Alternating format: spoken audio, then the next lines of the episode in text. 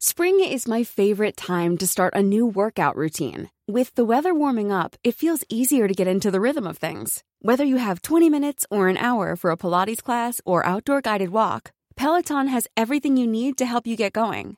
Get a head start on summer with Peloton at onepeloton.com. Even when we're on a budget, we still deserve nice things. Quince is a place to scoop up stunning high end goods for 50 to 80% less than similar brands. They have buttery soft cashmere sweaters starting at $50, luxurious Italian leather bags, and so much more. Plus, Quince only works with factories that use safe, ethical, and responsible manufacturing. Get the high-end goods you'll love without the high price tag with Quince. Go to quince.com/style for free shipping and 365-day returns. Hey, it's Ryan Reynolds and I'm here with Keith, co-star of my upcoming film If, only in theaters May 17th. Do you want to tell people the big news?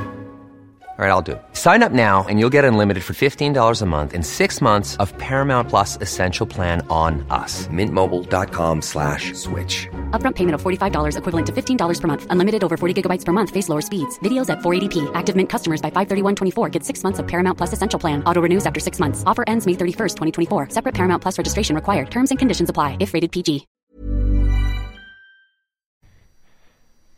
Hello and welcome to Borderlines, a podcast for the discussion of Canadian immigration law. I'm Steven Meurrens. This week we are joined by three former counsel at the Department of Justice who currently work in private practice to discuss what practicing immigration law at the Department of Justice was like versus private practice. For those who don't know, the Department of Justice are the lawyers who represent Immigration, Refugees, and Citizenship Canada, as well as the Canada Border Services Agency, in judicial reviews, stays of proceedings, mandamus applications, and other federal court proceedings. The lawyers who we are speaking with today are Jennifer Dagsvik, Nalini Reddy, and Rafeena Rashid. Jennifer worked as legal counsel at the Department of Justice from 2007 to 2017 and is now a lecturer on immigration and refugee law at the Bora Laskin Faculty of Law in Thunder Bay. She is also the director at the Newcomer Legal Clinic there. Nalini worked as a lawyer at the Department of Justice from 1999 to 2017. She is currently an immigration lawyer at Gindin Segal Law in Winnipeg. Rafeena worked as a lawyer at the Department of Justice in the Immigration Division from 2010 to 2016. She is a partner and co-founder of Rashid Urosevic LLP, where she practices immigration law full-time.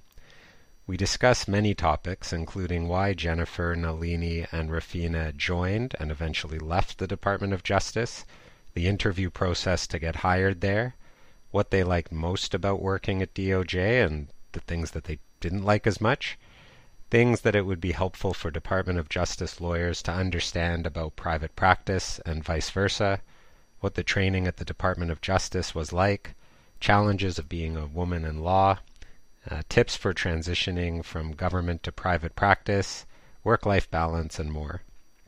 Jennifer Dagsvik can be reached on Twitter at Jen Dagsvik, so at J E N D A G S V I K.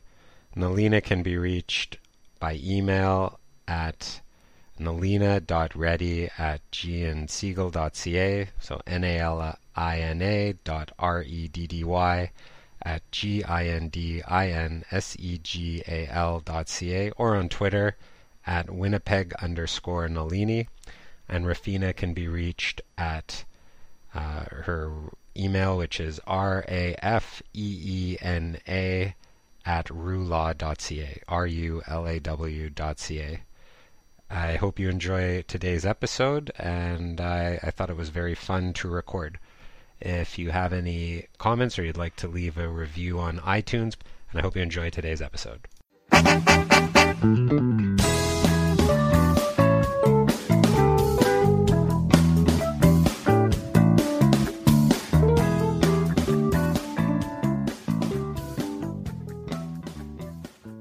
Maybe if you each just want to introduce yourselves quickly as to how long you practiced at the Department of Justice in which city and where you practice now?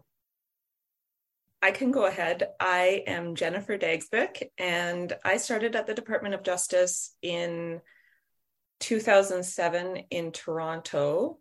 um, and I worked at the immigration, what was then called the immigration law section at the Ontario Regional Office from uh, 2007 to 2009, and then moved to Vancouver, where I transferred to the Vancouver office of the DOJ. And there I worked for um, a section that wasn't just immigration, it was um, public safety, defense, and immigration, PSDI.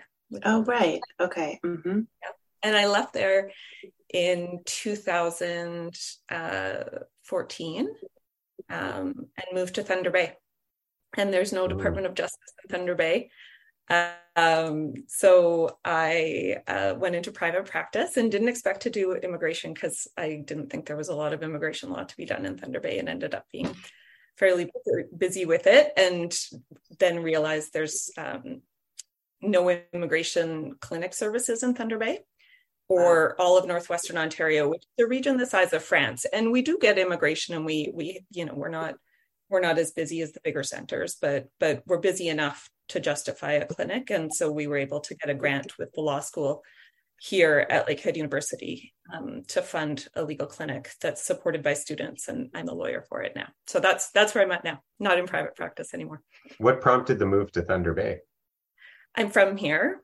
Um, was my husband. And um, when we were in Vancouver, we had one little girl while I was working at DOJ. And then um, I got pregnant and we found out it was twins. And it was right around the time my husband needed, he was finishing his training. And he was, so he was sort of deciding where he wanted to work. And we were sort of trying to decide, okay, are we staying in Vancouver? Are we going to Victoria? Or are we, are we moving home? And then when we found out it was twins, it was sort of a, yeah. Oh my, maybe we should. That's quite a lot. Yeah. Yeah. what sort of files does the clinic work on now? It's like, really, is it refugee work or like just all sorts? It's it's pretty varied. Um, it, it's all sorts. So our immigration population here in Thunder Bay, a uh, lot of former international students Hmm. and for, former international students. Um, uh, that's a big part of the population at the college and the university here. We've also become a refugee resettlement center Hmm. in the last, I guess it's been six years now since the Syrian refugee crisis when um, Thunder Bay started receiving uh, resettled refugees on a regular basis. So government assisted Hmm. refugees. There's always been a sponsorship community here, but um, resettled refugees in, in large numbers. So for us, you know, uh, we get about 200 people, 200, 250 people a year um, resettled to the city and, and they need some support, you know, with one year window applications and things like that. So we don't Mm. every single one year window application. A lot of them are straightforward enough, but if there's anything that's complicated, then Right. help with that. We do a lot of advising people, especially former refugees, on helping their family members come over, helping sponsoring groups. Um, and then, you know, there are people here who are out of status for many years and might be in Yeah. a relationship and Yeah. they don't know where to go and somehow they find their way to us. And, and it's nice to be able to offer that help. And you're able to offer full representation, or is it uh, mostly summary advice? We are uh, able to offer full representation. That's Uh, great Yeah, it is. It's it's really important. Um, for sure. we applied for a grant um, recently that that only um, would allow us to offer summary advice, and I just thought, how how can we give advice and tell people what to do, especially vulnerable people um, who need complex applications done and who wouldn't be eligible for legal aid for these applications? How can you tell them what to do? And then say, okay, well, good luck finding a lawyer here because there isn't one. No, I Um, know. there, there is another lawyer who's in private practice, but you know you can't do all everything pro bono, right? So- Yeah, it's so unfortunate because so many there's so much it's so much easier to get a grant to offer summary advice, but I just feel like summary advice just doesn't even scratch the itch. It's just like uh, it makes you just as a as a as a public interest lawyer, it just makes you feel like your hands are tied so much of the time. You know, you can tell people what their problems are, and then you can't help them fix them. Yeah. exactly. And Nalini, what about uh, what about you? You're in Manitoba, right? Yes, I'm in Winnipeg. Yeah. And uh, I worked at the DOJ here for 18 years. Wow. so I started when I was 12 And uh, you're very ambitious. It's amazing. I'm so proud of you. uh, my mom too. Um, in, yeah. 27 in 2017, I um, left DOJ to go into private practice. I'd actually never intended to practice on behalf of the government. Um, getting that job was just sort of a, bit of an accident. I I uh, had after articling gone on one of these foreign affairs sponsored internships and Mhm. worked at an NGO in Sri Lanka for seven months.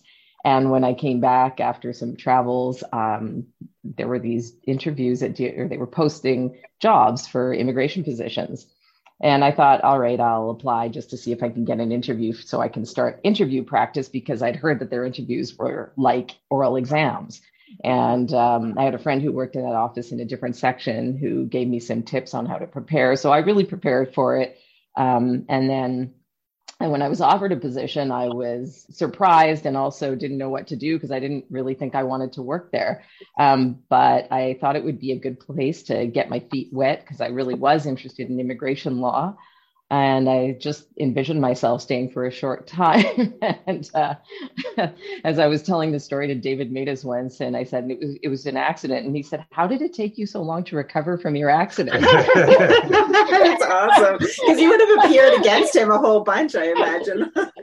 yeah, it was eighty percent of my work there. Was That's hilarious. Oh my god. so um, yeah, I when I left private left DOJ, I went to one of the bigger firms in Winnipeg um, just because I went I wanted to join someone who had already been practicing immigration law for some time on the other side and could mentor me. Um, and that person wound up getting disbarred two years later. Um, oh so no. it it was a bit of a gong show, but um, I stuck around through that situation. And but ultimately, I just I was the only immigration lawyer there after that, and I wanted to uh, practice with others. So now I've joined a new small firm that started last year, about a year ago, um, which does criminal and immigration. Uh, we're Ah. called Gindin, Gindin Segal Law, and uh, we're just six lawyers, and that's where I'm practicing now. So you where do was the first- Sorry, Sorry, what was yeah. the first firm you were at? It was Pitblado Law, Okay. Oh right. Yeah, right, right. Sort of a full service firm here, about 70 okay. lawyers. Mhm. And do you do criminal defense as well as immigration now? I don't. Yeah, the rest, most of the rest of my firm does. Well, actually, everybody else does except for me. And then a couple of the other lawyers also do some immigration or refugee work primarily. Yeah. And DOJ were exclusively immigration, or was it like in Vancouver for where Jennifer, where it's a whole mix I of was, uh, yeah, I was in that same section, PSDI, um, but I did pretty much strictly immigration. I did do a little bit of other work. I the last couple of years I worked on a bit of extradition and mutual legal assistance, and I also did a couple of uh, criminal law um, appe- amendment appeals. Um, You opposed David primar- for a career, yeah. That's mostly what I did. And now do you do mainly uh, like federal court work, IRB, work permits? What's the kind of the breakdown of your practice now? It's pretty much all over the board. Uh, the only thing I don't do is business immigration. Uh, I mean, I do do work permits for employers and whatnot, but um, I I do as much litigation as can, comes my way. It's just that you know, it's as you all know, it's not a viable solution to a lot of immigration law problems, and so there in a smaller center like Winnipeg, there isn't going to be enough federal court litigation to make a practice out of it. But I do do that, and I do IRB work as well, and lots of, um, you know, a variety of kinds of immigration applications. Yeah, I don't know very many lawyers who have a pure federal court practice. Yeah, Um, and Rafeena, what about you? I think you're in Toronto. I am. I uh, started at DOJ in 2010 after Jen left.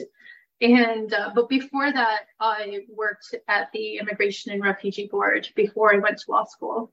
In the, my first two years of practice, I did criminal defense work and was really starting to hate it. So I was really glad to get the call from DOJ when they asked if I was still interested. And I uh, spent six and a half years there in the immigration law division. It's siloed in Toronto, so you are in your section and you pretty much only do work in that that practice area. So everything that I did had to do with immigration and public safety. What, And then into sorry, go ahead. oh no, uh, I was just going to ask. So, what were you doing at the IRB before law school? I was the now just uh, it's it doesn't exist anymore. It's a refugee uh, protection officer, and then I think it went to be a tribunal officer. But that all went the way of the dodo when the members started questioning first. Mm. So that that position is no longer necessary. And so then you left DOJ in what year again? In 2016, And your practice now, you're in private practice. I think it's you and um, another ex DOJ lawyer started a firm yes, together. yes, Yelena Urosevic, her and Yeah. I, we worked to, we went to law school together. We worked at, we started at DOJ on the same day, and we exited on the same day.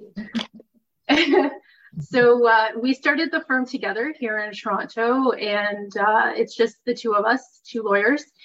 Uh, we have a pretty much full practice in immigration. Well, not really. We don't do any refugee work anymore. We did when we started. Yeah. Uh, but we don't do any more refugee work. We do federal courts and IAD, and then the whole breadth of immigration. What was the function of the RPO? I never appeared before the RPD when before they did reverse order questioning. Uh, so the RPO would do the questioning instead of the member. Ah, interesting. Hmm Okay, I find that hard to imagine, but uh, So the the counsel. it's almost like question- having another lawyer, like at the at the hearing, basically. Yeah, except not all RPOs or tribunal officers were lawyers. right. Okay. Um, so the mem- the counsel would question first, and Okay. then the RPO, and then if the member had any kind of clarifying questions, they would ask their questions, and then there would each counsel and the RPO would give submissions. Okay, I see. Interesting. And then the other role that the RPOs would play was when uh, they had an expedited team where we would do expedited interviews for like Sri Lanka, Somalia, Zimbabwe, um, and then make recommendations as to whether the claim should be accepted without a hearing or go to a full hearing. Okay, right. So like now the current case review system, sort of. Yeah. Interesting. Well, I, I told some people we were doing this uh, episode, both people at the Department of Justice as well as uh, in private practice. There were a, a lot of you know questions asked, but I guess the one that's kind of the the easiest, but also kind of the lamest, but probably a good starting point is uh, what did you like most about the Department of Justice, as well as like not the least, but wasn't your favorite part at the Department of Justice? And why don't we just go right with uh, Jennifer? Obviously, when we appeared opposite each other, that was the best. Well, that was my memorable moments of DOJ. Um, I I really loved the Department of Justice when I was there. I was I sort of I started in private practice with art with, with my first six months or so of practice. I at a big firm and then moved to a big firm in Ontario because I articled in Vancouver and then Ontario articled at a, and practiced at a big firm. Um, and it, I very quickly realized that wasn't the kind of law I wanted to practice and that I didn't want to be a big firm lawyer and that that just wasn't where I saw myself going in my career. And this job at the Department of Justice came up um, with five hours left to apply. And so I threw together an application and ended up getting an interview that I went to the wrong place for. Um, Rafeena, you know that in the Toronto office, there are two different elevator banks with two different sort of main offices, and I went to the wrong main office. And so um, was 20 minutes late, and I thought for sure they're never going to hire me because I'll go to the wrong courtroom and I won't show up ever. And, you know, um, but they hired me anyway. And I was hired with five other people who um, became really good friends in Toronto. And it was just like a lovely place to learn how to be a lawyer. It the the first day um, of our training, which was you know three weeks intensive long training. Um, Ursula Kuzmarchik was the director at the ORO at the time, and she us all down and she said, "Welcome to the Department of Law and Justice. It's not to win or lose, and you're guided by the public interest." And it just a nice way to sort of look at the way that that we were supposed to be practicing and the work we were supposed to be doing. Um, and the work was really interesting. I you know you start out with um, refugee protection decisions and the stories are fascinating. Um, so so that was that part of things was interesting. And then you know you get to work on really complicated files very quickly uh, you're not but you're not responsible for them because a more senior lawyer is responsible for them. So as a junior lawyer it's like this amazing experience where you're um, able to write at least at when you're quite junior like i was um, just starting out I, I wrote a number of supreme court of canada leave factums and i don't think at that stage of my career so I would have been able to do that. Um, and I worked on a security certificate file, which was, you know, really interesting, and and I learned a lot from that. It was a unique experience, and out of private practice, that probably wouldn't have been where I was. Um, but again, big part of a team, right? So there, there were many other lawyers working on that, and, and um, it was interesting to be a. So, what is the uh, um, the interview? Just the, what is the interview process like? Like I think Nalini had said that she applied an interview in part because it was the interview itself is just a good experience. I know private practice, it's at least I, I think at most firms, a very informal process, the interviewing. Um, I imagine government is a bit more structured. The hiring process is multi stage. So you have to do a written component, and then you do the interview if you pass the written component and there's a panel that interviews you. So it's more than one person, sometimes some between two and three people are on the panel. And uh, they ask you very, I remember one question that I got when I was interviewed, and it was just after the Dunsmuir decision. And I didn't have that in law school because the court just handed it down, and I was just printed off the decision, which was like, I don't know, 100 pages, and yeah, reading it in the taxi on the way down to the office and trying to figure out what it said. Um, so yeah, how does the standard of re- how has the standard of review changed? And that I, that one I had to pass on because I didn't, didn't, quite grasp it at the wow. time. Um, I'm not sure I still do. but uh, they they ask you very um, everyone gets asked the same question. So everyone who is in that pool that is going to be interviewed for the position gets asked exactly the same question. Someone on the panel is taking notes to document what it would have said. And um, it's just like Nalini said, law school type questions. So mm. situational, some they want to know that whether you can deal with other people. So some HR type questions, suitability questions whether you can think on your feet. Uh, yeah. Ju- yeah, judgment questions as well. Yeah. Right. Mm-hmm. Yeah. At your uh, own firms now, do you try to replicate that more formal process, or have you adopted? So, like, like going out an informal, like one interview, like or yeah, basically. when we I, uh, interview students, we ask, we do ask them situational type questions um, we're more concerned with because they're students whether they can research. So we want a writing sample from them, right. um, and whether they can communicate. So we don't take them out for dinner, and our firm is 100% virtual, so we don't necessarily ever have to sit down with them. Interesting. What about you, Nalini? I, I um, was on the hiring committee uh, at Pitblado, and um, so, but there, you know, it's a bigger firm, so there is a little more structure, um, but not at all like the Department of Justice uh, interviews. In that, you know, we weren't asking them to cite a section of the charter and discuss a case relating to it, um, and um, it was what you would what I think most people would expect at a big firm kind of interview, where you want to get a good sense as to whether the person is going to, the big thing being, are they going to be a good fit here? Um, so, still more structured, but not in the sense of the DOJ interviews, which have to be structured that way because they're government interviews, right? So, if anybody ever takes issue, then they can point to all of the um, the structures that were put in place and how they were adhered to. Do you think yeah. it leads to the hiring of a different person in the end, or is kind of the end result the same? That's an interesting question. Hmm. I, I think it diminishes the importance of things like connections.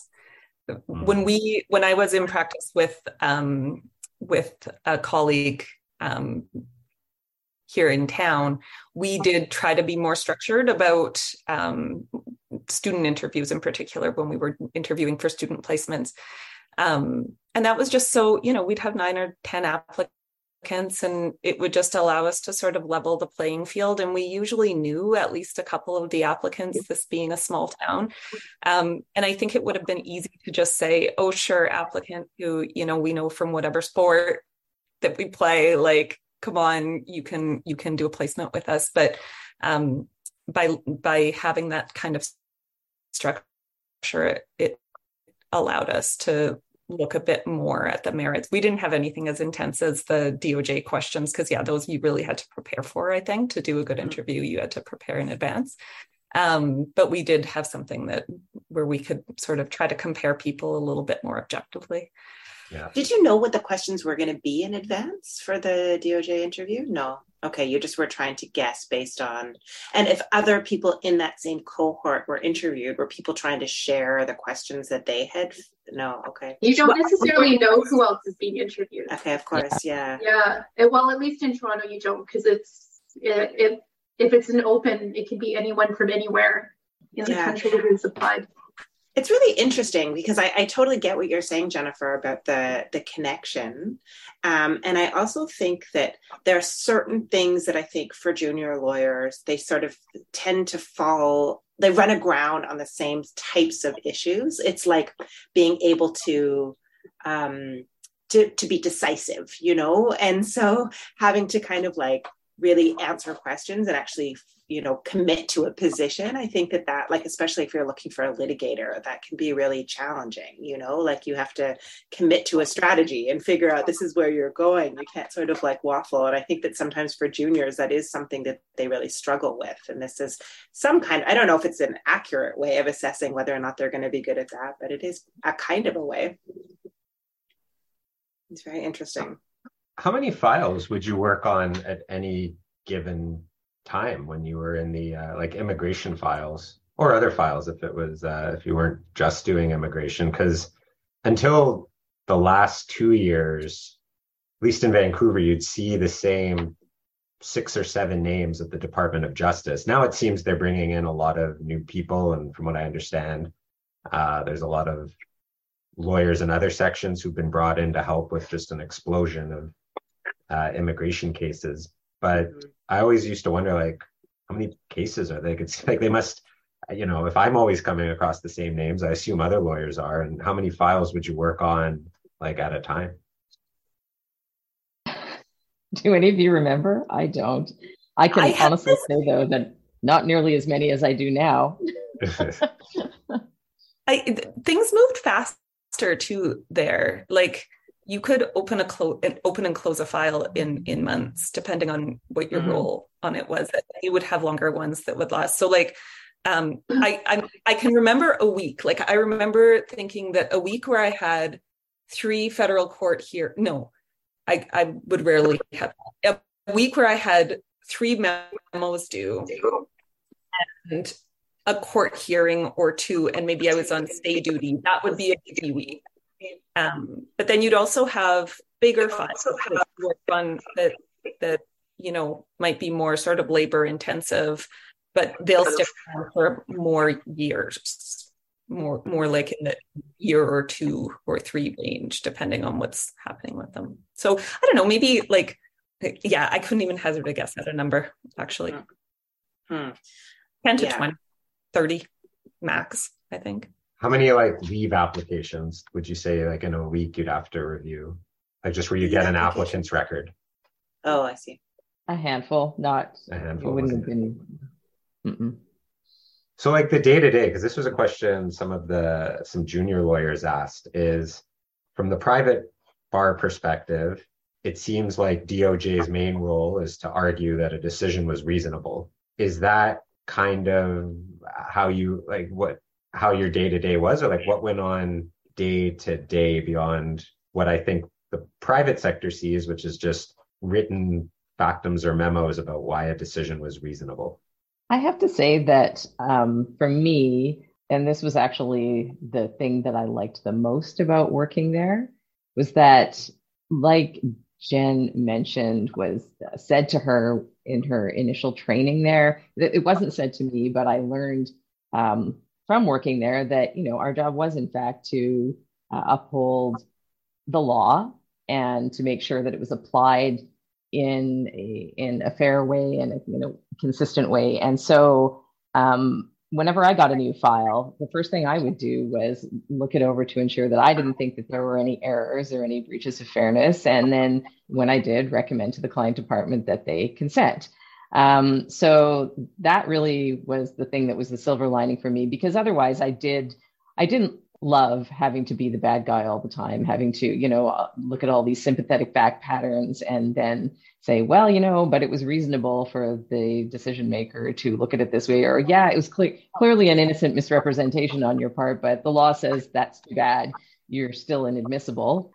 I find this part always super interesting because, and especially when I first heard about this component of the role when I was a junior, uh, that you know, now I always have in my mind that I'm sure that a lot of these conversations occur whether or not I know about them. So I always sort of have that in mind when I'm dealing with DOJ that, like, ultimately the DOJ lawyer is taking instructions from a client as well. And so, um, you know, so that um, just knowing that those those conversations occur and that of course those are going to be privileged conversations um, and so i don't know i think it's just it's always good I think for private bar practitioners to recognize that those conversations may be occurring uh, behind the scenes. And so um, I don't know, I think that that gave me a, a, lot of insight when I started having conversations with DOJ lawyers at conferences and stuff like that, and understanding that, um, you know, that that's how it worked.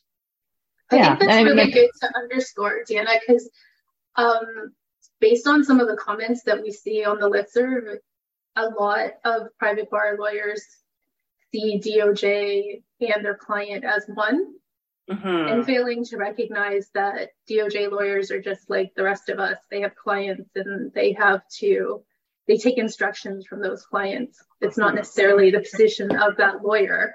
I mean, that being said, some lawyers have a different way of communicating the position. Mm-hmm. Um, and that's a whole other story. Yeah. I think also something that I didn't realize um, when I was at DOJ and that that I realize more now is that the DOJ lawyer doesn't know everything about the person yeah. situation. Oh, yeah. Right. So we get your record um, I'm saying we still, so you can see how I've identified myself as a lawyer, but putting myself in those shoes, if I'm, if I I'm still do that as well. um, so putting myself back in those shoes, I'm looking at a leave record and I have that, and that's it. Like I don't have access to GCMS or FOSS as it was then. Um, the DOJ does have access to, well, you can get it from the client, but um, you don't talk to the client on every single file. So if you're looking at the file and all seems to be in order, and maybe there's you know there's something there you can see why they're litigating, but um, but the, def- the decision's very much defensible. It's it's not the case that we would necessarily always contact the client to ask for more information. I think every office's culture is a, probably a little bit different on that. I found um, maybe Vancouver contacted a bit more than Toronto used to. Mm-hmm. Um, just because of the volume of the work and the nature of the files that you would see there and stuff like that. Um, so now I think I've realized the importance of if I do have a litigation file, which being in Thunder Bay, I don't, you know, we don't generate a lot of that. Um, I I would pick up the phone more readily or send an email more readily to provide some context, maybe to mm-hmm. to be and help them recognize what issues might not be apparent even from the record. Yeah. Well, it's interesting you say that Vancouver uh, makes contact more regularly than Toronto. That used to be the case very much.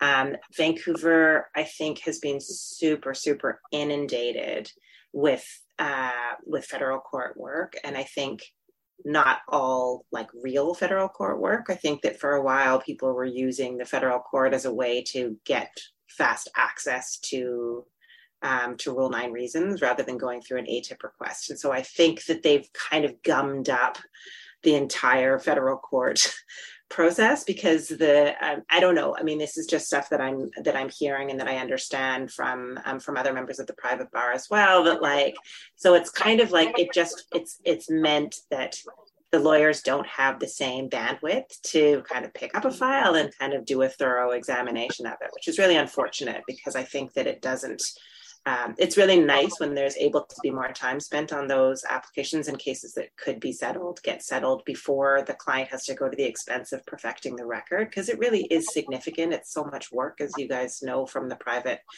uh, from the private practitioner standpoint. You know, so um, it's a lot, and so um, putting the client and and one of the things that I don't know if you guys are seeing this as well that um, we're getting settlements and then they go back to the visa office and you get another refusal. And so um, it's just uh, this is kind of one of the um, one of the things that I feel like has really diminished the the impact of federal court litigation right now. Um, and I just wish that it could be a bit more conversational in general. And I know that there are limitations of client solicitor privilege, but I feel like the fact that there's so much volume and there's uh, there's so, sort of like a lack of resource issue. I feel like it's it's um, you know it goes back to what Nalini was saying about uh, oh no i think that this was you jennifer just saying that like litigation is not the best way to resolve all issues i didn't you know i used to have more um, confidence in the pragmatism of federal court litigation but lately i feel like the bloom is off the rose in some ways because i you know I, I don't necessarily always feel like even getting it sent back to the visa office is going to be leading to the right result anyways it's just it's a lot about resources and and time and all that and maybe culture as well i don't know well, um, one thing that I think may have changed the culture a little bit at DOJ. Sorry, am I echoing like crazy? A little bit, yeah. I'm not sure when that just happened. started. Yeah, it wasn't like that before. Mm-mm. Okay. No, okay. now it seems to be gone. Um, so uh, a few years ago, DOJ changed. Um, at least I'm pretty sure it was nationally. Uh, changed their structure in terms of how files would be distributed and I can't re- I can't give the proper description of the model right now, but um, basically they would people wouldn't be um, restricted to their areas anymore, and they would be expected to take files across the portfolio. So previously, you know, in any given DOJ office, you had a breakdown into certain sections. And in an office like Winnipeg, it was just basically three sections: the public safety, defense, and immigration, uh, tax, and Aboriginal. Yeah. Um, uh, but then they changed the model and people were expected to do files across portfolios. Um, so I think that would have also affected mm. the ability to have the kinds of discussions that we're talking about, right? right. Because those people wouldn't be anywhere near as, fam- they'd have no familiarity with the practice area, the workings of the client, how these kinds of ma- matters typically unfold, right? And so they'd be far less uh, likely to be open to having a conversation towards yeah. settlement, early settlement. Yeah, for sure. What were the different approaches? Yeah, sorry, go ahead. I, w- I was going to say another factor that plays into the approach DOJ takes is that they only know the file from the time the decision has been rendered to the end of the litigation. And this is something that I think all of us, the DOJ lawyers on this panel, we experience is that we didn't know any of the front end work before because none of us had done that. So from the time mm. the hmm. client comes to you to the time the application is submitted and any you know responses in the um, before a decision is made doj has no idea what any of that entails and any of the complexities or what some of the requirements are or what what's the, what the impact of certain things are on a file or on a client so i think at least for me, looking back on it, that if I had that knowledge as a yeah. DOJ lawyer, that would have been very helpful in dealing with the file and also dealing with the client. Yeah, like even yeah, the nuances absolutely. of how an express entry application is filed, for example. Yeah. Like I know I I am always a bit sensitive to that. That like when I'm trying to explain, like, or there sometimes it's even stuff like, well, why don't you know, like just communicate this to the department. It's like, well, how? yeah, exactly. There's no way. I have no communication tools.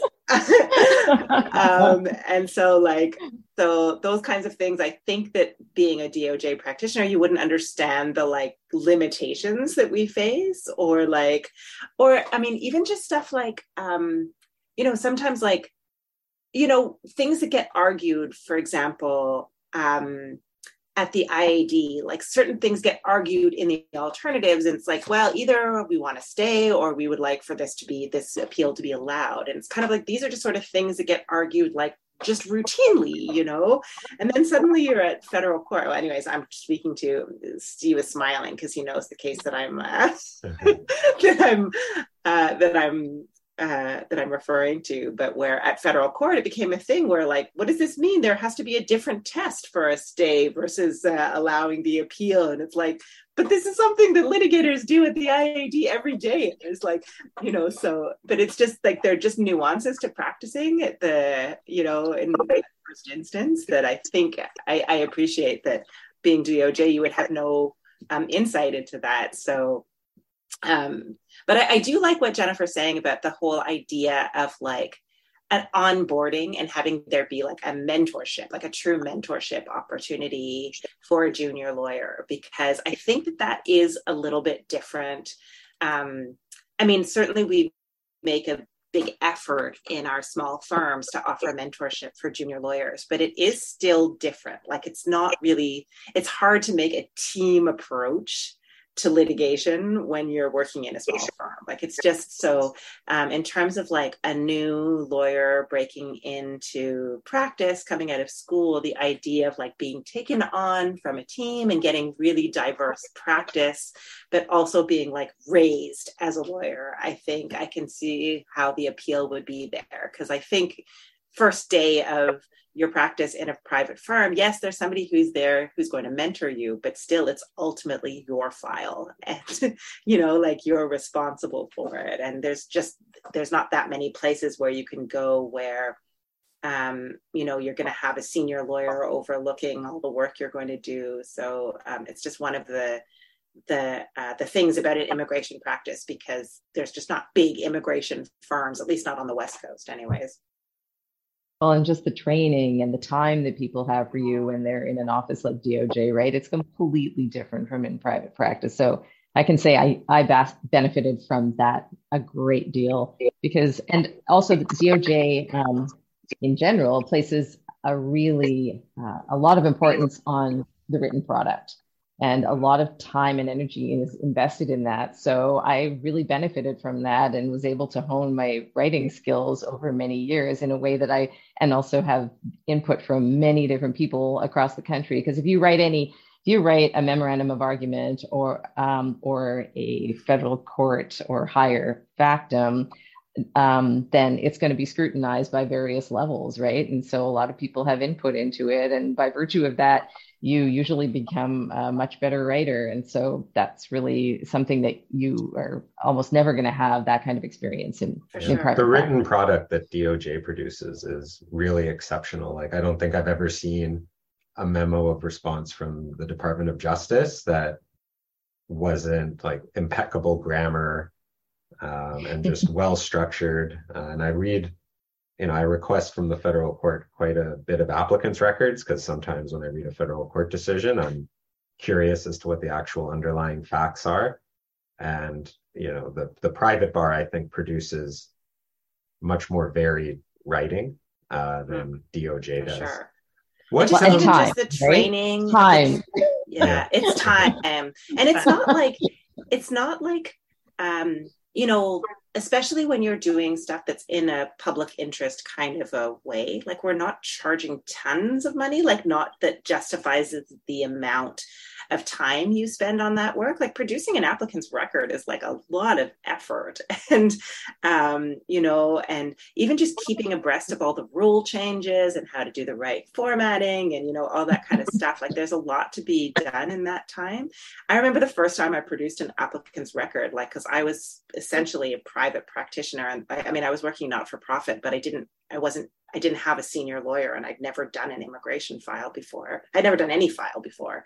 So I like actually found another member of the private bar to be like, could you please read my memo? I went to Elgin Cannon and I asked like Doug and Chris to like, could you please read this and see if it's terrible? And they spent like, you know, two hours reading my pleadings. That was my training. so you know like you kind of have to like hit the ground running when you're when you're not uh, with justice and figure out how to get these things and just learn by you know learn on the ground it's um so i like the idea of that kind of uh exposure yeah my second or third month i did my first hearing in federal court picking up on another lawyer's file and mm-hmm. it really was trial by fire mm-hmm. as far as um at doj like the interactions with private bar were there i imagine there was a wide range in how private bar lawyers approached trying to get you know i was about to use the term settlements but i was just thinking back like there was a DOJ lawyer in Vancouver who recently remarked to me that their pet peeve has become private bar lawyers using the term settlement or calling them to say, hey, we'd like to discuss settlement options. And the Department of Justice lawyer was saying, there is no settlement options. They want us to allow the file. It's not like we'll ever say, well, half the person can come to Canada and half stays abroad. Like either they're in or they're out. But what were the um like were there approaches that you found helpful or unhelpful as far as interacting with private counsel? I was fairly new in my practice when I started at DOJ, and I found that more senior members of the bar, when I went to court, tried to use their knowledge and experience as an intimidation tactic. Oh, that's interesting. Um, overall, over like throughout the years, I didn't have, I, there was only one private bar lawyer that I had any real problem with. But for the most part, I found that um, most people were easy to easy to deal with. But I think that goes back to what I said earlier about how you approach the file and how you communicate your client's instructions or how you try to get information from from opposing counsel. Um, I was not very confrontational and didn't dig my heels in unless um, there was a reason to. So that sort of carried over into when we started the firm. We got a lot of our very first files through referrals from the private bar. So I think that Jelena and I had a fairly good reputation as DOJ lawyers and, and our interactions with the private bar um, while we were there. But there were some lawyers who who tried to use and mostly the older people who had more of a you know 15 years or more practice just try to use that. I remember the first day that i did in federal court and i was very nervous. And i don't like public speaking but yet i became a litigator. Uh, and my my voice quivers a little bit until i get comfortable in in you know in the flow of what's going on. And i had this very senior lawyer say to me now dear so uh, you did very well for your first day i ended up i ended up winning the day i mean that's not here nor there but it was just the the paternalistic attitude that was yeah. conveyed to me yeah yeah i actually i mean i've been practicing for 14 years now and i still get that yeah. Yeah. It's a lot of adrenaline for sure. Who yeah. do you get that from in private practice? Like clients or? Uh, from male, we've we've had students actually, male students who try to pull rank. Oh my! Wow. If you if you can believe it or not, yeah, we've we've had uh, one in particular, one articling student who thought that he could come in and rule the roost and didn't want to take. I mean, he didn't last. He didn't last very long, but uh, yeah, I'm I'm not sure what it is, but it usually comes from male male clients as well. Some, depending yeah. on what part of the world they're from, don't feel like they that I I know what I'm doing on on their file. Yeah. Yet they hired me to to uh, assist them. So yeah, there's a certain expectation of an A type personality. Like if you don't come out like guns a blazing, it's like, do you know what you're doing? It's like, yeah, this is just my style. I'm not a confrontational person. Mm-hmm. And, uh, you know, it's like if you're a litigator, you must be like kind of an asshole, you know, that that's like that bully style. That's what they've seen on TV. And they think if you're not going to like punch your fist into the podium, you're not really um, advancing their interests or something like that. Ready to pop the question? The jewelers at BlueNile.com have got sparkle down to a science with beautiful lab grown diamonds worthy of your most brilliant moments. Their lab grown diamonds are independently graded and guaranteed identical to natural diamonds, and they're ready to ship to your door. Go to Bluenile.com and use promo code LISTEN to get $50 off your purchase of $500 or more. That's code LISTEN at Bluenile.com for $50 off. Bluenile.com code LISTEN. Spring is my favorite time to start a new workout routine. With the weather warming up, it feels easier to get into the rhythm of things. Whether you have 20 minutes or an hour for a Pilates class or outdoor guided walk, Peloton has everything you need to help you get going. Get a head start on summer with Peloton at onepeloton.com. Did you also like, we haven't ever actually talked, we haven't done a podcast episode yet about uh, gender or racial barriers mm. to the hmm. actual private practice or government practice of law. Like, did you experience, have you experienced the same, Deanna, where like at McCrea, I guess people would assume that Kyle or Ryan were the heads of the firm or something like that or well i have on a regular basis. So we bought our firm from dennis mccrea but i've had on a regular basis where people will email dennis who we bought the firm from years ago. They will email dennis to like to to to complain about me you know? And then and, sometimes even now dennis is retired many years ago. From time to time still sometimes people will write to dennis his private address to be like deanna didn't da da da you know? And it's like hmm. Okay and dennis will be like well thank you. Well deanna does know way way more about this than i do and she now owns the firm and i have no idea what you're talking about. So um but yeah that's definitely i think i don't know i mean i feel like um uh you know, I think that that is a, a thing that that I don't know if I should say most, I think that women do experiencing that. And I'm I'm a white woman, so I think if I were also uh, racialized, I can imagine that it would be even more so. But um, uh, but yeah, it's certainly something that that we see a lot. Um, and all of the the and, and I think that um, we have uh, you know women of color who work at our firm and they too experience this where they get they get told off to us and oftentimes it's like i look over the file and it's like perfect pristine like i just like it's unimpugnable and i'm like okay well i don't i don't see what the concern is here i understand you're frustrated that this is taking time but like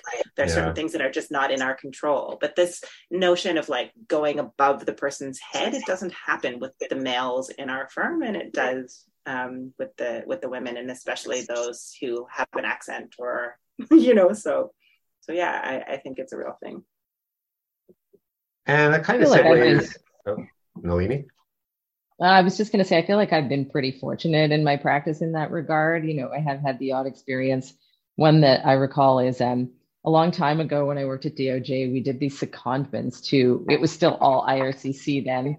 Um, that tells you how long ago it was. But um, hmm. the, the hearings unit was therefore a part of IRCC and those of us who worked in immigration practice at DOJ in Winnipeg got to do six months secondments to that hearings unit, which was actually a really great experience getting to work inside the client like that. So I did two of these, and um, I went to do an intervention at a refugee hearing, and um, I'm so we're there at the start, and I'm sitting behind the little placard that says Ministers Counsel, and the board member walks in and looks at me and says, "Oh, hi, are you the are you the interpreter?" it was the claimant was Indian. Right? Oh my god! That I've heard. Uh, that that I've heard from a few uh, a few lawyers that they always get mistaken for being the interpreter. When I worked uh, when I worked at the IRB, I was mistaken for admin, like a case oh. officer. Yeah. The members thought I was a case officer, and then when I showed up in the hearing room, they're like, "What are you doing here?" Wow. What what prompted uh, the decision to move? I know Jennifer, it sounds like yours was because you were having twins. Uh, but for uh, Nalini and Rafeena, what prompted the decision to move? I guess for Nalini, after 17 years of her temporary job with the Department of Justice. and did yeah. you receive any cautions from uh, like DOJ lawyers or especially after a career that long in terms of going out and starting your own firm and leaving kind of the security of the Department of Justice, right? Like that federal government position. Um, yeah. So for me, the reason was, as I was sort of adverting to initially, I hadn't really intended to work for the government. Um, and I'd always kind of thought about working in private practice, specifically in immigration and refugee law. Um, and I actually think that what finally got it into my head was uh, my spouse was changing firms as well. He's also a lawyer um, after a long time. And I suddenly just woke up one day and thought, you know what? If I just continue on this path and finish out my career at DOJ, uh, I'll have a really incredible pension, I will be really regretful about not having gone to do the thing that I really always wanted to do. And so that was that was it. And um, the hard part was just figuring out how to do it. I don't think that anybody at the DOJ really cautioned me against it. I mean, really, I didn't tell anyone until I had the, the entire plan in place, right? Mm-hmm. So uh, there was that. Um, nobody. It's really unusual to do it in to spend that long working in house in public practice and then go into private practice. It yeah. almost always goes the other way, right? People are like, I need something that is saner now and quieter yeah, sure. as they get older. And so, you know, it was, I can't say it's been a little challenging in that regard, but um, I, I don't regret it for one moment. I it is way more consuming of my waking hours and my energy. Um, but it's really for me personally, just because of where my interests lay. Um, I really value this work. I value the opportunity to be able to assist people with things that are of such fundamental importance to them. Mm-hmm. Um, and I like that I'm happy to have had the experience working at DOJ so that when I'm dealing with litigation matters, I have a really good understanding of how the whole thing works so that I can advocate in the best way for people. And you have the skills too, like you've developed. The skills, yeah. For sure. And I just want to, I, I know I want to let Rafeena answer this question, but just while I'm on that subject, one observation I've made now that I've moved to this to private practice in the same area of law is I really do feel like there is an unfair playing field. Um, you know, the DOJ, the government in general, just has endless resources, right? And we, as you were talking about, Deanna, in the private bar, your resources are often extremely limited. Your time is limited, you know, um, and that's a massive factor in what you can do. Um, and, uh, and and then there, there are ways in which law I feel is also rather skewed, um, but it does it, it makes it a lot more challenging for, for sure. applicants to be successful in litigation and especially in the immigration sphere. Yeah. And it's also like it's not just resources that it's like also like your client's work permit might be expiring or their wife might be pregnant, you know? So like all these other mm-hmm. factors, mm-hmm. it's not just That's right. like the argument and the memo and the timeline. It's like there's their life to arrange around the litigation, which I think just makes from a practitioner's perspective, it's so challenging um, anyways, I'd, I'd love to um, hear from Rafeena, and um, but I also want to maybe at some point hear from everybody. Like, how hard is it to make that transition from DOJ to private practice? I can imagine that that would be like kind of like um, it's sort of like I the only thing I can compare it to is like going from being you know an associate to like owning a firm where all of a sudden you're now having to take on that like that firm management thing but i can imagine that there's like you know just having to learn like as you said all of you the like how do you make an application? You know you've seen them from in like applicants records but you haven't prepared them before and yet you're a 17 year call and so you know that just i'm really interested in hearing how that worked. Well and just to piggyback on that question there's also the whole side of immigration law that I, I don't think you really see in litigation which are say you know all the CUSMA, formerly NAFTA, work permits for Americans, or like if and this is something that the department of justice lawyers here ask about when we go for lunch or coffee about the whole corporate work permit practice which is going to sound a bit weird but unless the applicants are from say india or a visa post with a high refusal rate mm. the like i don't know if there's ever been a reported federal court decision on an american engineer wanting to work in canada and yet that can be the bulk of some people's private Yeah. practices Yeah. Yeah. Yeah. The whole business side of it, like, yeah you know, figuring out how to balance your practice. Like, you know, where, how do you make sure that there's enough money to like pay your staff and pay your rent and all that kind of thing? yeah Rafeena, Yeah. what was your uh like uh, your your experience Um, so the entire time I was at DOJ, I was on contract. I still got all the benefits and the pension and everything, but just not the job security of knowing that I don't have to worry about whether another contract is going to come down the line.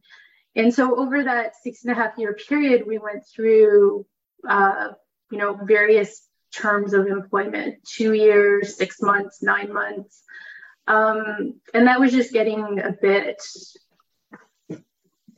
boring to deal with. Um, and also, it was having a negative impact on the section. Uh, when I started there, it was the best place to work. I never thought I was going to leave. I loved it. The the people were amazing to work with.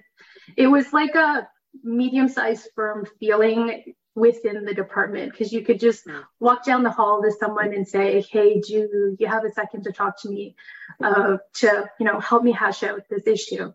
And during the entire time I was there, no one ever said, "No, I'm too busy." Hmm. Like Yeah. no matter Yeah, how busy same. they were, they always made time. Um, so, like Jen was saying at the beginning, the mentoring that you received there was absolutely amazing, and I'm so grateful for it because I left uh, working with a sole practitioner who was, you know, running from one courthouse to another and preparing clients for trial and not really having any time to develop, help me develop my skills to going to an environment where I was mentored for six months and nothing went out of the the office unless it was signed off on by by that Hmm. senior lawyer to um and, and it was hard to to leave the people. I was happy to leave the bureaucracy but it was hard to leave the people. Hmm. so making the decision to leave actually wasn't that hard once i decided that i didn't didn't want to deal with the bureaucracy anymore. Um, and then i made the time like i because i didn't was there there was no urgency like i was the only one who knew i, I wanted to leave.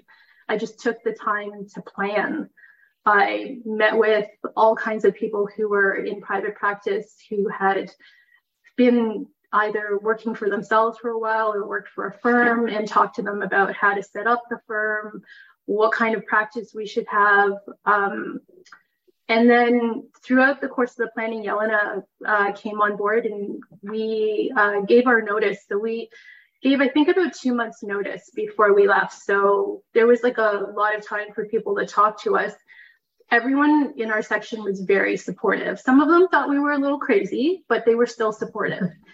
Um, You kind of did the double thing of not just going into private practice, but going into private practice as a business owner. Mhm. Yes, and Yeah. neither neither of us had done that before. Like we're we're we never knew we were entrepreneurial. Yeah. Uh, so we wear, you know, the business owner hat and the lawyer hat all at the same time and having to balance that. I have to say, I'm very, like, when I initially made the decision to leave, it was to go out and be a solo practitioner. But I am very grateful that Oh my I have goodness, you, Jelena, to um, share some of the the burden and, you know, the fun stuff with. Um, so that's really good.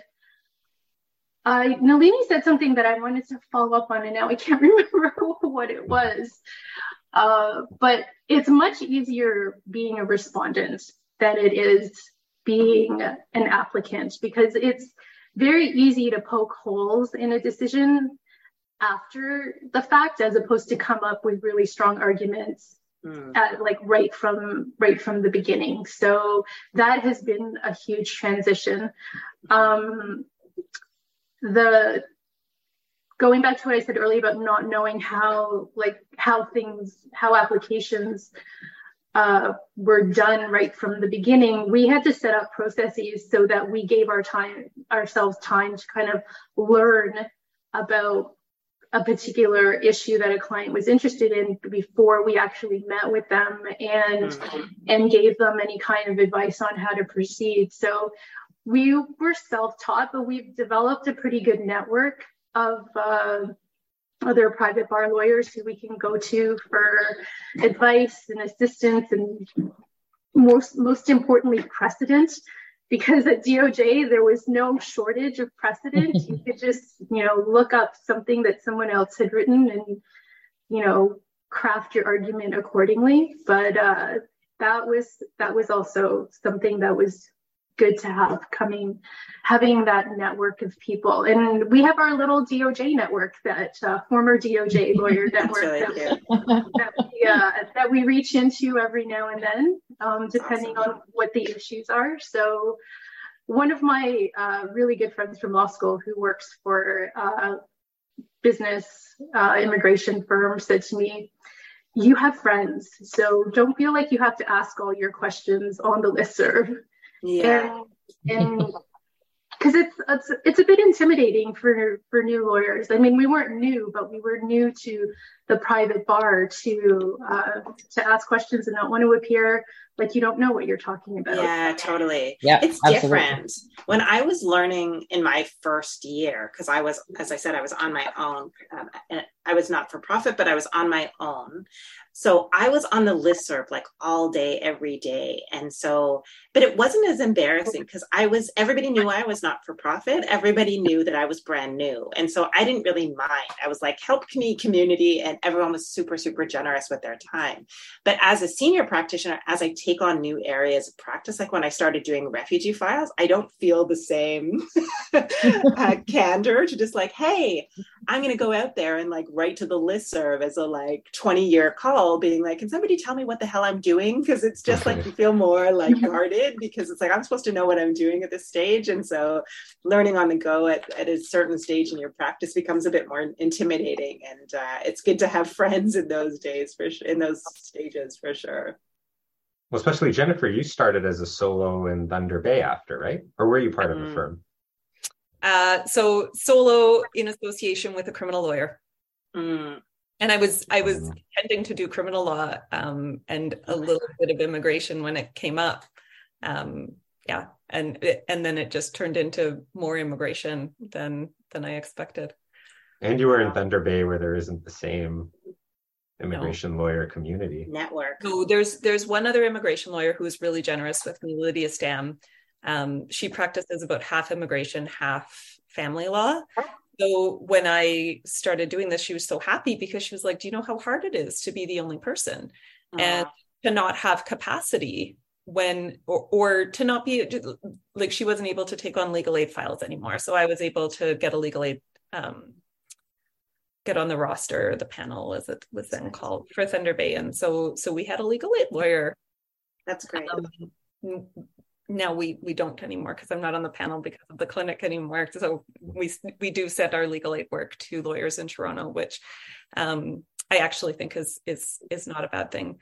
Um, because I think volume is important when you're when you're representing people who have refugee claims and we just don't get enough volume. So every claim right. much longer and you know. Um so but yeah, so that that was great, but it was also, you know, I I felt like my skills lay more in sort of like the agency kind of area, um, and and refugee claims and refugee stuff, but um, that's not necessarily what Lydia practices. And so with a lot of the stuff, you know, it, it, it was the list serve, and yeah, it's definitely weird sometimes. I hope people know in the list serve that like they're pretty much all I've got for questions. Like I can't I can't walk down the hall and talk to another immigration lawyer.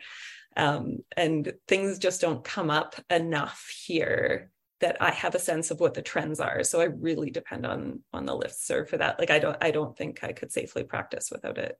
Yeah. Yeah. It is quite a lifeline for sure. Yeah, it really is. Yeah. Yeah. So that was like picking up on your question about how hard was it to do the transition. Mhm. Um, the listserv definitely has made it a lot easier. The former DOJ group has made it a lot easier.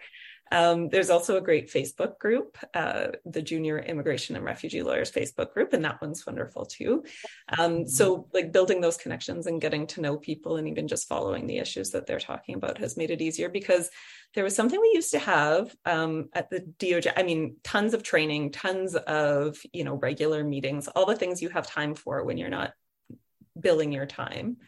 Um, but one thing we used to do was case reports. And so if you argued something that was, uh, you thought, you know, important or useful for other people to know about, or, you know, maybe the beginning of a trend or the latest word on a trend or something like that, there was sort of a formal way of Wow. sending out an email case report that would get distributed to all the immigration lawyers across the country to help you sort of keep up on the law. So it was just very easy to to just um, keep up on trends and where the law was going and what the court was doing in the areas that were important to what we were practicing. And so that was great. But but I think what really when it really came home to me that that I was that I had it really easy at the Department of Justice in terms of being a lawyer was my first um, application for leave was a pro bono file. It was a family of about 15 people who had been waiting for 10 years for their overseas refugee claim to be processed and approved. And at the very last stage, in the second medical, one of them made a mistake that was fatal to the application and it was refused. Um, and so the sponsoring group was just devastated, and the sponsorship agreement holder, and um, they came and they had no money to litigate it. And here I had just started, and I thought, oh, this will be a great learning experience. I will take this on pro bono. And so I, I was like, okay, we just need to get affidavits from the people in the refugee camp. So- That sounds So amazing. who speak who speak a language that only 60,000 other people in the world speak, Hmm.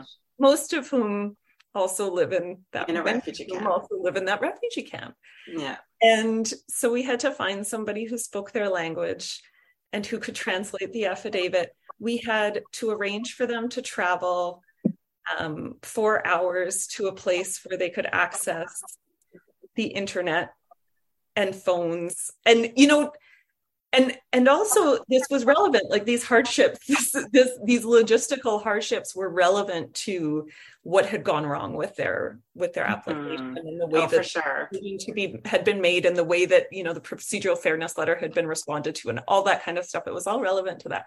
So just like being exposed to that logistical challenge whereas at the department of justice when i needed an affidavit from someone um, in a visa post abroad i would write to my client contact and say i need an affidavit from so and so visa officer.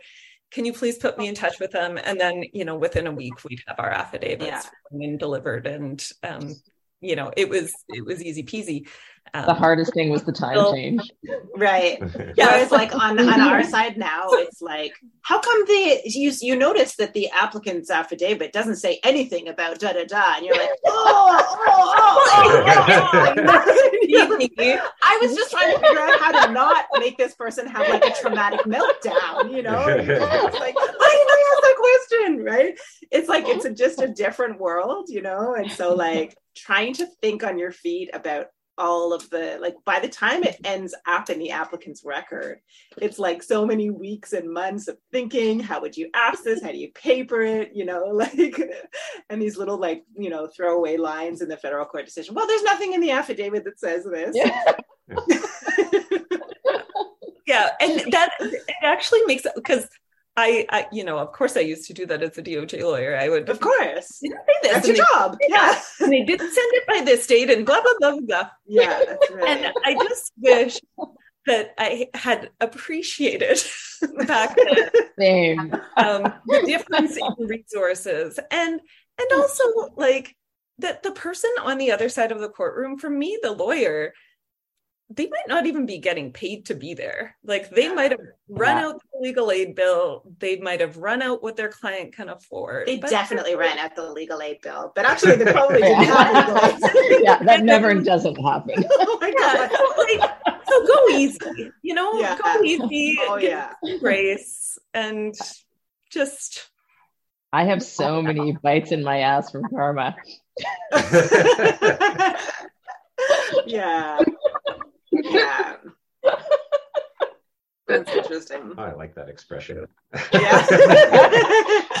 also one thing we haven't talked about is um is all of the DOJ benefits that make the rest of your life easy, like just Oh, yeah. benefits. Well, I was going to ask about that too. And I mean, I remember once, one of the first, I actually feel like Nalini, you might have been in this conversation when that, I was sitting at a table with DOJ and we were talking about like having kids um, when you work with DOJ, because like one of the challenges is like, how do you walk away from your practice to go you know, to go on maternity leave and then come back and still have the semblance of an actual client book? Or do you rebuild Yeah. all over again? You know, like um, it's a really challenging thing, especially in an immigration practice where it's not like you're working at a huge firm and somebody's going to just be, I mean, if you're working at one of those like, you know, EY, whatever, where you can just go away and then come back and they'll just give you more files. But if you're somebody who's like running your own book of business, you know, it's like, Yeah. and so, I mean, that's one that I just kind of wanted to put out there, but I'm interested in hearing about all the other benef- benefits you're talking about. But that When I that started- actually is one of the When I started at DOJ, I was there was about six of us in my cohort, and one of the first things that was said on our first day of training was that just wait at least a year before you go on on mat leave. So it was recognized that that was a benefit that you know women would take advantage of. hmm So, I mean, going back to Steve's original question, like in terms of the, you know, the differential experience for women practitioners, like, um, you know, I think that, and it's not to say that men aren't taking parental leave now, it's the same thing, but at the same time, like, it's still a bit different that, like, if you're the one actually carrying and bearing the child and stuff like that, like, there are certain things to figure out. Do you go away? Do you not? You know, like, how do you manage that? And when you're a private practitioner, it's sort of like, at what cost will you be doing that? You know, and so, um, you know, for a lot of people that I've talked to who had a period of time at DOJ that did that weighed heavily in um, their decision is that they knew that they'd be able to go away, they'd be able to have their family without any concern about it impeding their career um, development and advancement. well, advancement. not even just career development. Like as a as a business owner, taking maternity leave could be anywhere from up to eighteen months of uh, no revenue. Not even up to eighteen months. I mean, as a business owner, you could take as long as you want. There's just no revenue. My partner's Exactly. water broke like i think within six months of when we signed our our incorporation documents you know and she went on leave. I mean it was it was it was hard. Like and i mean we were very much in support of her going off and her having a maternity leave but it's it was from the practical perspective it was really hard. And our politics you know like um you know even though we had all the right ideas about it it was a really hard thing to do um you know that's actually one of the main reasons Oh, no, that I wound up taking so long to recover from my accident is that uh, when I was uh, in my fifth or sixth year at DOJ, I, yeah, I decided uh, to start a family, and that was a primary reason for staying there. Was I took a year's mat leave with each of my two kids, and then after that, I went to eighty percent time, which I could actually do. Like, and I, Right. when I work, said I'm working eighty percent time, I really did work eighty percent time. wow So, which was a really nice thing to be able to do with small children. Yeah, rather than 140% time, which is what Right. happens. in- I have another I have another juxtaposition story DOJ uh. versus versus now. yeah. Um, So so yeah, I had my first kid, you know, very typical mat leave. um, easy peasy. I came back and it was actually really nice to come back because you know all those files that were driving you crazy and the, it's like it late. And I, I think it was then that I said, you know, I'd really like to focus on immigration, not public safety stuff so much. Um, and I was able to do that. So it was just it cleaned everything off the desk really nicely. And then a couple of years later, that's when I got pregnant with the twins, and that was not an easy pregnancy. It was really bad. Um, and I, you know, there was a complication on a day that we were getting a decision on a Supreme Court file that I had worked on. And so when that happens, you know, there's just all this reporting that you have to do up the chain to ministers and stuff like that. And I couldn't be there. I had to be on bed rest. And so the the other lawyer who was on the file, she took over and did everything. And then the pregnancy ended at about 20 so I was supposed to go off work at 28 weeks. And at 27 and six, I went into the hospital to get checked, and they said, You're staying here, you're done. So wow. the day before my last day of work at the DOJ, and I called my boss, um, Sandra Weaver, who's now, I think, the oh, director. Yeah. She's amazing. Amazing, and, yeah. And I said, Sandra, I can't, like, I'm done. And they packed up my office. They, you know, offered to bring me food. Oh my god! Checked in on me regularly, and then I had a hundred percent sick leave, a hundred percent paid sick leave. Oh my god! For that period of time, and that the so the boys were born at um 29 and 1 29 weeks so i was in the hospital for the week but i had nothing to worry about like I didn't have to worry about my files. I could worry about my very sick twins. And and I did, right? Like they were they were very sick. They were one of them was in the hospital for 8 months. So uh, so for for a number of months I got that sick leave. Then I switched to 93% mat leave. My husband couldn't work because he was in that transition from training phase. So that was our only income. Wow. Um, and it allowed us both to be in the hospital all the time which was really important. It was a, you know a huge part of them getting better. And while i was in the hospital i was you know meeting all these people who were like what benefits do we apply for? And how do we pay for this? And how do we pay for this stay? And you know my husband's got to go back to work so i'm here doing this alone. And so it was just um I, yeah, I'm forever, forever grateful to them. Uh, that sounds for amazing. That, for making that easy. And then mm-hmm. pandemic. So now I have four kids. Um, the twins are doing great. They're still a huge handful. And then the pandemic comes, and I'm like, well, I I probably just need to close my practice. And I did. I I eventually sort of wound down my my private practice because they were little and we couldn't get childcare. And you know, I my income is not as important to the family as it as it was before. So so you know, we're in a phase where we can do that. But but yeah, like at DOJ, if I were at the DOJ for the pandemic, maybe I would have taken a leave. Maybe I would have taken, you know, mm-hmm. but my, my, job would have been there to come back to. And yeah, so that yeah. that support, that material support is is very meaningful. Yeah, it's I mean like that a, distinction during the government or during the pandemic was definitely apparent with how private yeah. practice had to figure out how to both work and maintain profitability, you know, right away in March 2020. And I didn't get the sense DOJ was as impacted by the pandemic, but like there was the option of COVID uh, 699 leave for federal government employees that you wouldn't see that you didn't see in the private sector it's often like when I meet students, like female students who want to know, like, how do you deal with the like wanting to have a family and wanting to be in private practice? You know, it's um, it's always just a super interesting conversation because, like, I, I want to hear from Rafeena as well about, um, you know, whether or not this uh, this was something that impacted on on her experience at DOJ. Because for me, like, I was at I was not for profit, and then I got pregnant. And that's when I used that opportunity to transition from not for profit into private practice. Like, have my baby. Then I went back to work when she was like five months old, four months old, you know, because it was, and I just, I, I, I, tried to like work half time and my husband worked half time, but it's sort of like when you're not in that kind of a supported position, you're kind of trying to figure out how to make life work around family obligations. So, um,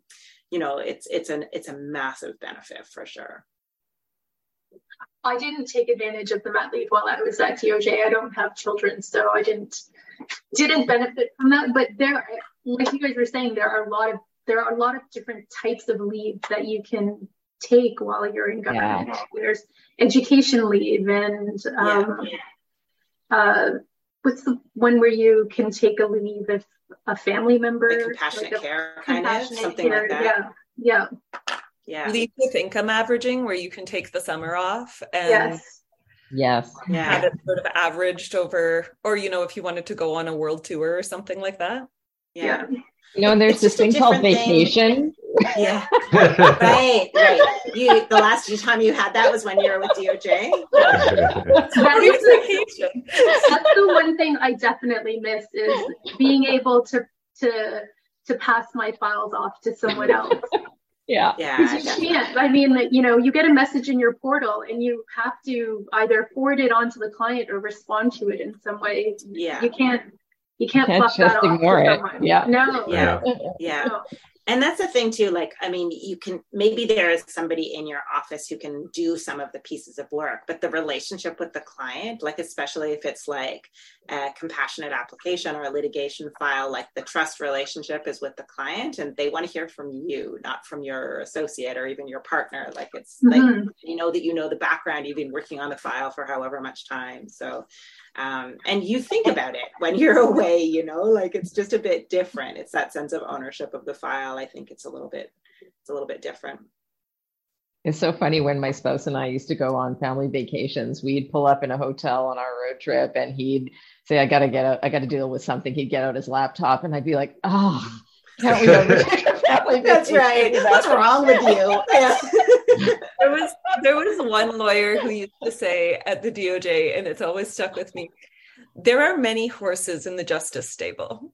Ah, yeah, that's hilarious. And it's true. Like if you fell ill, if your kids fell ill, if something happened, like everything was going to be fine. Yeah. yeah. somebody else will pick it up and they'll do every bit as good a job as you will. Yeah, it's, yeah, it's awesome. Yeah. yeah. yeah, I'd like to have another horse in my stable right now. That would be like amazing. Somebody's just like at my disposal whenever I. Yeah, it'd be really nice. Yeah. Yeah. yeah. This has been Just, a very interesting conversation, I gotta say. It's yeah, definitely. There's definitely like a lot of topics. Are there any closing uh just in the interest of time, are there any closing thoughts or if you know you encounter someone who's debating a uh either starting a career in DOJ or private practice, or they're looking to switch from like one to the other, you know, five, ten years, 17 years into career. Um any final thoughts? I just want to say, you know, because it probably didn't come across in, in the things that I said. I mean, I spoke about some of the things I appreciated, but I really did appreciate my time at DOJ. And um, no, I think that came across. That I had yeah, really okay, yeah. yeah, yeah, it really yeah. did. Yeah, it's not what you wanted. Like, yeah, yeah. No, I think that um, that yeah i think it, it's clear that you you really got a lot out of it and that it served yeah you know, absolutely yeah and the relationships the people sure. the time the yeah and all the collegial relationships and people and being able to hash out uh, arguments and so on with with your mm-hmm. colleagues was really fantastic um, but like I said, I I wouldn't go back. And even when I was going through hell, when that partner uh, that I was working with got mm. disbarred, I mean, it truly was hellish. Um, but I I didn't and there was a job available at DOJ right at that moment. I didn't even blink to before knowing that I wouldn't go back. I, yeah. and not because of any bitterness or anything like that, but just that I really value what I do now. And in terms of advice to others, I mean, it probably is easier to make the switch after you know if you are going from public to private I wouldn't wait as long as I did to do it. yeah. But I do think that both have a lot of, of merit and value. Mm-hmm. Yeah. Uh, one thing I would say is that I remember when I was contemplating going to law school. And somebody said to me that no matter whether you decide to become a lawyer or not, that it does teach you how to learn. And I'm not sure that I would say that law school did that for me, but certainly being in the law field did. And I think that, like, when we've talked about like having to learn a new area of practice, like that sort of stuff doesn't really intimidate me anymore.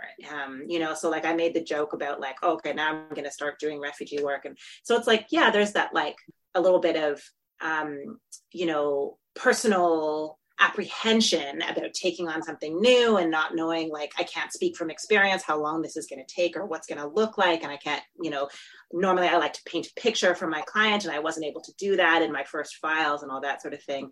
But i have a strong sense of my own ability to like acquire the skills to learn that new thing. And i think that you know this whole conversation has just reminded me that like you guys have all like practiced in one area and then picked up and done something even though it's related it's still quite wildly different and you know mm-hmm. like business ownership and you know like kind of seamlessly made these transitions and uh you know it's sort of um you know uh right you know while figuring out how to manage family obligations and all this kind of stuff like uh yay good job. I have one final sort of uh, stingy question, which is um, the relationship between the private bar and the DOJ in Vancouver, I think, is generally very good. But I'm curious as to whether or not it's the same between the private bar and the DOJ in Toronto because I've heard that it's not always quite as like rosy in the Toronto office between DOJ and and the private bar. I'm just curious because some of you have worked both, or um... it, it's a much larger bar. Yeah, and not everyone does litigation, but I would say that overall, um, we don't. Jen was saying that you you know people would reach out if they had a question on a file or they wanted to direct issues. That wasn't the that's not the practice in Toronto. Okay, I see. Yeah. Um. They so don't get along with one another, so I'm everything is everything they would say it themselves. So. done by paper until you got to the hearing. So, or unless there, I mean, even if there was um, a request for quote unquote settlement, uh, that would be done in writing as well. So right. there's very little face to face, if you want to say, interaction with the private bar. But for the most part, I think that um, there's a few squeaky wheels. Like I said, in my six years there, there was only one lawyer on all, over all of the files that I dealt with that I had any kind of negative interaction with.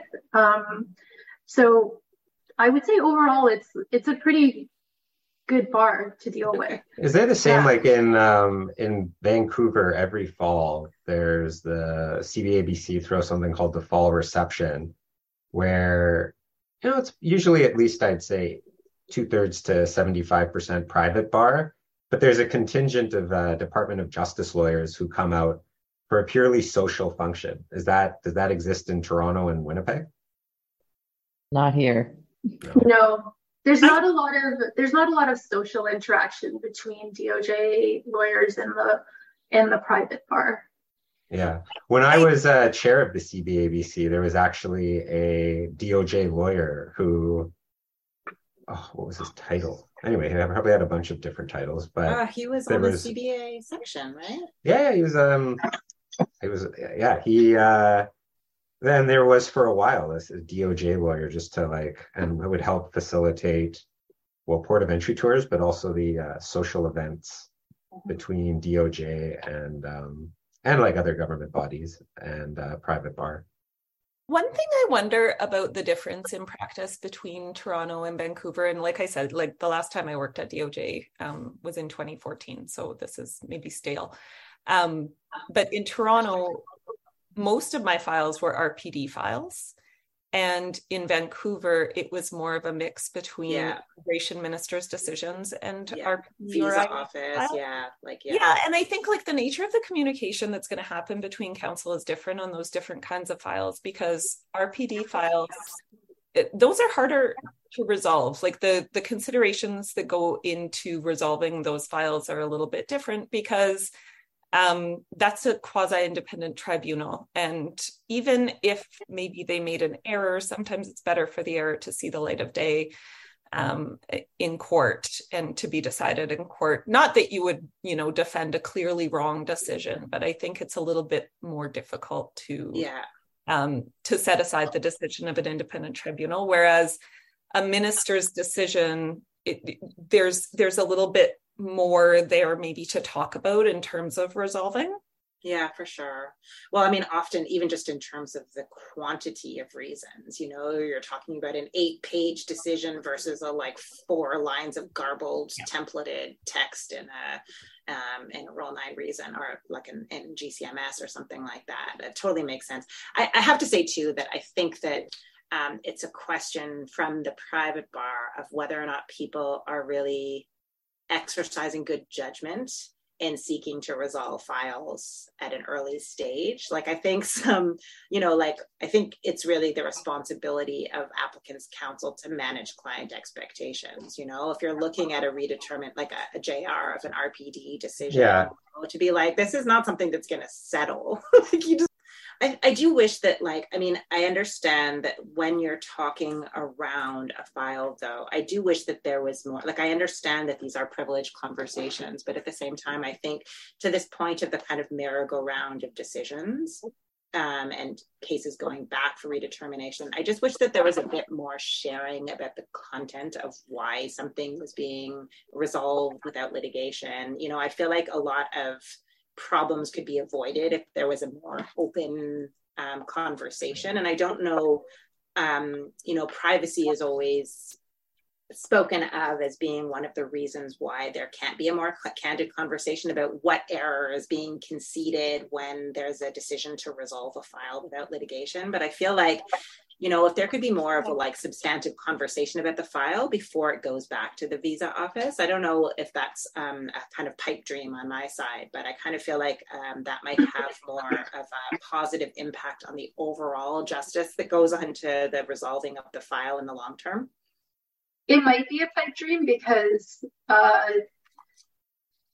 the client contact is a buffer between the DOJ lawyer and the visa office. So the DOJ lawyer doesn't know everything that's going on. We just have the community, and and oftentimes we don't even have direct contact with the decision maker in the visa office unless you need an affidavit from them. Um, so there are things going on behind the scenes of the client side that DOJ doesn't doesn't know about and they're not privileged to. So they might not have any idea or any knowledge that the file went back on redetermination or on consent and that it was refused again until it appears on somebody else's desk because it's probably not going to go back to that same of course. DOJ lawyer. But like maybe this is a naive question, but like let's say for example a decision is made to resolve a file. Um, why is it that we don't actually get any information as to what error is being conceded? Hmm. Wouldn't I mean I like if it was our you know if it was our client um I would imagine they'd want to disclose as little kind of as possible right like I don't know why IRCC would be different especially to maintain maximum flexibility for the next officer like yeah that's my own yeah. client's position on that shifted over time back back and forth. Um, there were long there were years where yes we could provide it and we had to actually and the court was yeah. requiring yeah. it provide a reason. And so we would come up with you know the most obvious reason or, or, really broad. There was a breach of fairness you know not, not no explanation as to in relation to what but there was a breach of fairness. Um, and then at a point that the instructions changed so and i suspect that it's exactly uh, as steven is suggesting right? You just you only give you what you have to the discretion of yeah. of actually to give an idea deanna so this was the case that uh, jennifer and i were opposite on was there was a uh, jr of a temporary resident visa refusal and ircc then cic didn't want to provide the rule 9 and they unredacted. We unredacted. Provide- yeah. Okay. The part of the basically a rule nine that wasn't completely redacted, and um, like the um, DOJ filed a motion saying we agree that the decision was unreasonable, and we want um, the client to consent to the matter going back to a different visa officer. And Lorne was uh, brought in to help me argue it. And Lorne made a big stink about, well, who cares what a different visa officer says in terms of whether the decision was reasonable or not. We want to see the reasons. And also, we know the next officer uh, should have full rein. There were strong suspicions on the client's end that um, whatever the reasons were in the redacted JR would just be like never seen, and there would be a you know false refusal on different reasons right. in a subsequent okay. application.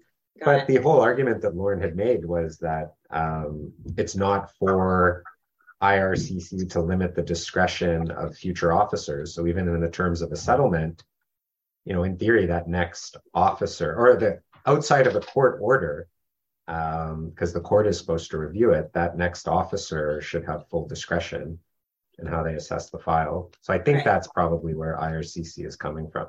Yeah, makes sense. I'm just noticing how long we've gone. This has been a very yeah. I feel like we could carry on, but uh, uh, I'm mindful of how much time we've taken already. No, thanks. Uh, thanks for coming on, and definitely, if you guys do have any questions, reach out. Uh, reach out to us. I think that's yeah, definitely been a theme of uh, today is how it's always, especially if you're running your own business, a team of people across the country to work with. Definitely. Absolutely. Thanks. That's appreciated. Yeah. yeah. Vice versa for what I may know. yeah, absolutely. Thank you so much for joining us. Uh, it was a really fun conversation. Hey, it's Danny Pellegrino from Everything Iconic. Ready to upgrade your style game without blowing your budget? Check out Quince. They've got all the good stuff shirts and polos, activewear, and fine leather goods, all at 50 to 80% less than other high end brands. And the best part? They're all about safe, ethical, and responsible manufacturing. Get that luxury vibe without the luxury price tag.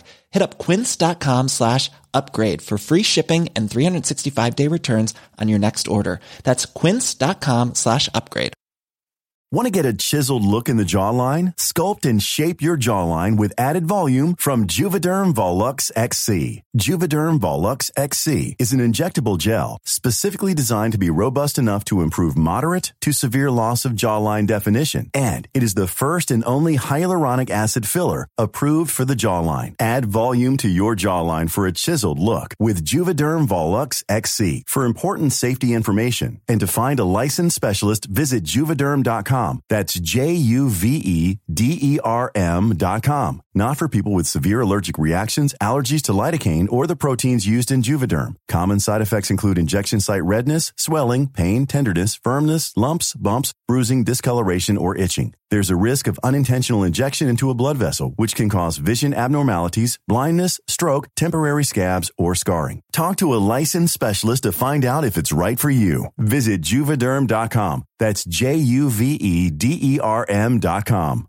Hey, folks, I'm Marc Maron from the WTF Podcast, and this episode is brought to you by Kleenex Ultra Soft Tissues your ally to help tackle your allergy symptoms this season. I love the change of seasons, but nobody loves pollen and all those other things floating in the air that make you sneeze during this nice weather. Kleenex Ultra Soft tissues are hypoallergenic and allergist approved. So fight back against watery eyes and runny noses without worrying about irritating your skin. For this allergy season, grab Kleenex and face allergies head on.